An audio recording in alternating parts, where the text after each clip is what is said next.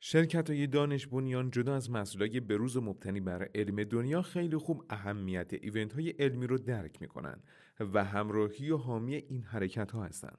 شرکت دارویی نانو هم از این دست شرکت است که البته در سبد دارویی ام دو محصول خوراکی زادیوا و دانلوین رو داره که دو محصول خوراکی دیمتیل فومارات و فینگولیموده ممنون از نانو الوند اسپانسر پادکست امسکست جامی است.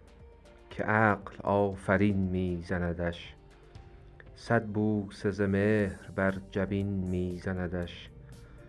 این کوزگر دهر چنین جام لطیف می‌سازد و باز بر زمین میزندش. سلام به پنجمین اپیزود امسکست خوش آمدید. ممنون بابت پیام ها و review هایی که نسبت به MSCast با ما در میون گذاشتید. بریم که سومین قسمت مقاله guideline MRI در بیماران MS رو بشنویم با توجه به اینکه central vein sign یکی از یافته هایی در MS ه که خب قبلا در تصویر برداری نمی‌شد خیلی براش وجه تمایز قائل شد آیا guideline ی که الان منتشر شده صحبتی در این رابطه کرده؟ ما می‌دونیم که دیدن central vein برای افتراق پلاک های MS از بعضی از بیماری ها خیلی کلیدی هست. اما با توجه به اینکه تشخیصش نیاز به انجام متدهای خاصی از MRI داره و همچنین مطالعاتی که انجام شده دیدن که خیلی consensus ی بین دو نفر رادیولوژیست که در مورد وجود یا عدم وجود central vein sign در MRI های کمتر از هفت تسلا قضاوت می‌کنند وجود نداره فعلا در دستورالعمل جدید هم توصیه‌ای به انجام متدهای خاصی برای تشخیص central vein نشده. همچنین ما می‌دونیم که در پلاک های MS که chronic هستند و در به خصوص مریض های MS که وارد فاز secondary progressive میشن پلاک هایی داریم که اصطلاحا بهشون میگیم smoldering plaque اینها پلاک هایی هستند که در حاشیه پلاک علیرغم که مرکز پلاک ثابت هست و تغییرات خیلی زیادی نداره در حاشیه پلاک ما رسوب هموسیدرین یا آهن را می‌بینیم و این پلاک های smoldering در حقیقت وقتی که اطرافشون رسوب آهن وجود داشته باشه پیشگویی کننده این هست که این پلاک در آینده فعال خواهد شد یا رو به گسترش رو به بزرگتر شدن هست. در این مورد هم با توجه به اینکه ما هنوز با متدهای روتینی که برای clinical practice MRI توصیه میشه نمی‌تونیم این در حقیقت رسوبات را تشخیص بدیم علیرغم اینکه وجود این رسوبات در تصویربرداری قویا ثابت شده که با activity پلاک ارتباط داره ولی هنوز در clinical practice و در guideline جدید توصیه به انجام MRI های خاصی که بخواد اینها را تشخیص بده نمیشه, نمیشه. توی صحبت قبلی اشاره شد که پرکنتراست تیوان لازم نیست برای تشخیص منظور از پست کنتراست تیوان چیه؟ ببینید ما برای تشخیص MS در کرایتریای مکدونالد صحبت از وجود پلاک ها با سنین مختلف یا نشانه هایی که به ما میگه که پلاک ها در زمان های مختلف شکل گرفتن می‌کنیم. این نشانه ها در MRI در حقیقت از اینجا به دست میاد که آیا همزمان پلاک هایی که به خودشون کنتراست می‌گیرند وجود دارد و در کنار اونها پلاک هایی که کنتراست نمی‌گیرد یا نه. بنابراین ما برای فاز صفر یا در ابتدای بیماری اگه بخوایم که تشخیص را مطرح بکنیم حتما نیاز داریم که ماده کنتراست که گادولینیوم الان یکی از ماده های کنتراستی هست که استفاده میشه و تقریبا روتین تعیینشون هست در بالغین تزریق میشه. توصیه میشه که حداقل پنج دقیقه بعد از تزریق کنتراست صبر بکنیم که کنتراست بلاد برین بریر رو اگر قرار که رد بکنه و جذب بشه توسط پلاکاین اتفاق بیفته. بنابراین در عمل اینطور معمولا رفتار میشه که ما به مریض کنتراست ها تزریق می‌کنیم سکانس های 3D FLAIR و T2 را می‌گیریم. چون 3D FLAIR و T2 تحت تاثیر در حقیقت intensity یا تغییرات تصویربرداری کنتراست قرار نمی‌گیرند و بعد اقدام به گرفتن سکانس T1 می‌کنیم. و چون معمولا از شروع MRI کنتراست رو تزریق بکنیم و 3D FLAIR و T2 رو بگیریم حدود 10 تا 15 دقیقه گذشته دیگه زمان مناسبی هست که ما تصاویر تیبان پست کنتراستمون را بگیریم.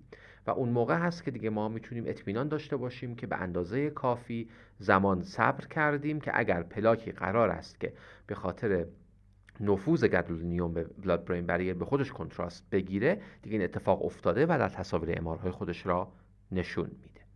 این نکته دیگه هم که اینجا اضافه کنم اگر ما 3D فلیر با کیفیت خیلی خوب داشته باشیم 3D فلیر کفایت می‌کنه.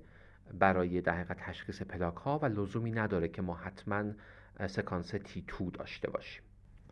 درسته. با توجه به اینکه در قسمت کاربرد امارای در تشخیص MS هستیم اگر ممکنه تفسیر تشخیصی MRI در خصوص spinal cord هم بفرمایید. ما در زمینه spinal cord می‌دونیم که وجود پلاک های spinal cord خب در در حقیقت profiling بیمار خیلی اهمیت داره در تقسیم بندی بیماران CIS به high risk، low risk و moderate risk. خب داشتن یا نداشتن پلاک spinal. همچنین تو مریض های MS اهمیت داره. همچنین در تشخیص یا در حقیقت در پر کردن criteria های dissemination space هم اهمیت داره. یک اهمیت خیلی مهمش افتراق بیماری MS از سایر بیماری ها هست. چون در مثلا NMOSD ما یک فرم خاصی از درگیری spinal cord داریم که اینجا جای بحثش نیست یا در بیماری های cerebrovascular یا در vessel disease ها اون چیزی که بهش میگیم cerebral میکروانژیوپاتی در حقیقت ما انتظار نداریم که درگیری spinal cord داشته باشیم. به همین خاطر برای تشخیص MS از سایر تشخیص افتراقی اهمیت پیدا می‌کنه. در guideline جدید پیشنهاد می‌کنه که از این سه تا سکانسی که خدمتتون عرض می‌کنم حداقل دو سکانس گرفته بشه. STIR proton density یا T2 turbo یا fast با البته یک echo time طولانی. در مراکزی که امکان انجام تصاویر پیشرفته تری مثل MPRAGE یا PSIR وجود داره توصیه میشه که برای cervical spine از این تصاویر استفاده بشه. اما این نوع تصاویر در thoracic spine خب resolution و دقت کمتری دارن به خاطر بافت چربی که وجود داره و در thoracic spine تصاویر STIR تصاویر دقیق تری به حساب میان. تو MRI baseline جدا از اینکه بخوایم تشخیص بدیم باید دنبال چه اطلاعات دیگه باشیم؟ MRI baseline یا MRI یی که از disease onset گرفته میشه خب علاوه بر اینکه برای من تشخیص را مطرح می‌کنه می‌تونه من کمک کنه که آینده بیماری یا فعالیت بیماری را predict کنم یا پیشگویی کنم. تعداد پلاک ها محل پلاک ها یا درگیری posterior fossa وجود داره یا نداره درگیری brainstem وجود داره یا نداره آیا درگیری spinal وجود داره یا نداره آیا contrast enhancing lesion دارم یا ندارم و اگر بیمار تا حالا با تشخیص CIS در تحت درمان بوده و الان براش MRI کنترل درخواست کردن و الان تشخیص MS براش مطرح میشه حالا آیا تا یک تا سه سالی که از CIS ش گذشته چه تعداد پلاک اضافه شده و این پلاک ها چه خصوصیت هایی دارند اینها برای من مشخص می‌کنه که احتمال long term disability چطور هست احتمال progression چطور هست و اینکه آیا من برای بیمار چه نوع درمانی را بهتره که انتخاب بکنم با توجه به اینکه صحبت از یک global protocol و نحوه انجام MRI به صورت دستورالعمل واحد قرار اتفاق بیفته در خصوص تفسیر هم آیا در این guideline صحبتی شده که پروتکل خاصی تبعیت کنه؟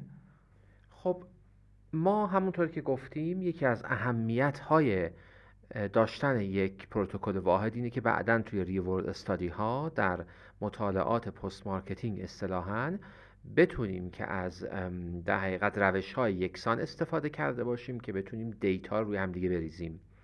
بنابراین توصیه میشه که ما برای interpretation MRI imaging هم از یک پروتکل یکسان تبعیت بکنیم. این پروتکل توسط این کنسرسیوم پیشنهاد شده و در مقاله Lancet Neurology هم به عنوان ضمیمه اومده. من توضیحات کوتاهی راجبش میدم. توصیه میشه که ما برای همونطور که گفتم ما برای measurement ها فعلا از quantitative measurement ها استفاده نمی کنیم و از نرم افزارهایی که مثلا volumetry می‌کنن یا lesion load را محاسبه می‌کنن. اما توصیه میشه که یک در حقیقت دسته‌بندی یکسانی برای گزارش lesion load ها داشته باشیم. مثلا اگر در brain MRI مون کمتر از 20 تا T2 lesion داریم تعدادش را بنویسیم. اگر که بیشتر از 20 تا T2 lesion داریم بهتره که فقط یک estimate ی بنویسیم که بین 20 تا 50 بین 50 تا 100 یا بیش از 100 lesion داریم. و گاهی اوقات هم هست که ما در حقیقت lesion های منفرد نداریم. یا lesion هامون confluent هستن غیر قابل شمارشن و می نویسیم که مثلا lesion های confluent داریم. در مورد spinal cord اگه کمتر از 10 تا lesion داریم تعداد lesion را به صورت دقیق می نویسیم و اگر که بیشتر هست یا درگیری diffuse هست می نویسیم که بیش از 10 lesion یا مثلا تغییرات spinal cord به صورت diffuse دیده میشه. اگر که gadolinium enhancement دیده میشه بهتره که ما تعداد پلاک هایی که post contrast T1 شون gadolinium enhancement دارند را ذکر بکنیم و اگر از های استفاده می کنیم که می‌تونیم cortical lesion ها را تشخیص بدیم بهتره که در کنار گزارش juxtacortical lesion ها cortical lesion ها را هم گزارش بکنیم و در خصوص template گزارش MRI یی که فرمودین چی؟ توی این template ما اول شروع می‌کنیم گزارش را با یک توضیحاتی در مورد در اطلاعات technical ش. anatomical area یی که MRI انجام شده brain بوده spinal cord بوده optic nerve بوده MRI مون چند تسلا بوده slice thickness مون چقدر بوده نوع ماده کنتراستی که استفاده شده چقدر بود چی بوده. sequence هایی که گرفتیم چی بوده؟ و آیا previous studies یا در حقیقت MRI قبلی برای مقایسه با این MRI وجود دارد یا وجود ندارد؟ و اگر دارد در چه تاریخی گرفته شده؟ بعد میریم سر finding ها finding ها معمولا به صورت سیستماتیک و خیلی comprehensive و کامل بعد بنویسیم. با عنوان مثال ما با تعداد T2 lesion ها شروع می‌کنیم. شکل T2 lesion ها موقعیتشون در چه مناطق توپوگرافیکی قرار گرفتن آیا post contrast T1 imaging مون نشون دهنده activity بوده یا نبوده تعداد در حقیقت پلاک های فعالمون. بهتره که یک semi quantitative assessment از brain atrophy داشته باشیم و بهتره که یافته های مثبت یا منفی که باید در نظر بگیریم برای تشخیص یا exclude کردن MS اینجا ذکر بشه. مثلا اینکه نوع ضایعات آیا به MS می‌خورد یا نمی‌خورد؟ آیا pattern distribution ش به MS می‌خوره یا به MS نمی‌خوره؟ و خب حالا توی follow up MRI البته خب یافته هایی که در مورد تغییر پلاک های قبلی آیا پلاک های T2 مون بزرگتر شده کوچکتر شده تعدادش افزایش پیدا کرده یا پیدا نکرده می نویسیم و در کنار این باید که اگر که یک incidental یا unexpected finding داشته باشیم ممکنه مریض یک توموری داشته باشه مریض بافت نرمش تغییراتی داشته باشه ممکنه مریض در اطراف اوربیتش نمی‌دونم سینوزیتی داشته باشه. اینها رو باید که کلیرلی با فاصله از اون یافته های دیگه حتما ذکر بکنیم و توصیه میشه که استراکچری که برای نوشتن یافته ها در مرکزمون رعایت میشه در در حقیقت استادی های مختلف به صورت یکسان رعایت بشه. خیلی ممنون از شما بابت توضیحات استاد. انشالله توی برنامه بعدی در خصوص استفاده از کنتراست در امارای و همچنین در خصوص case ایی که criteria رو به صورت کامل پر نمی‌کنن صحبت خواهیم کرد. همراه ما باشید.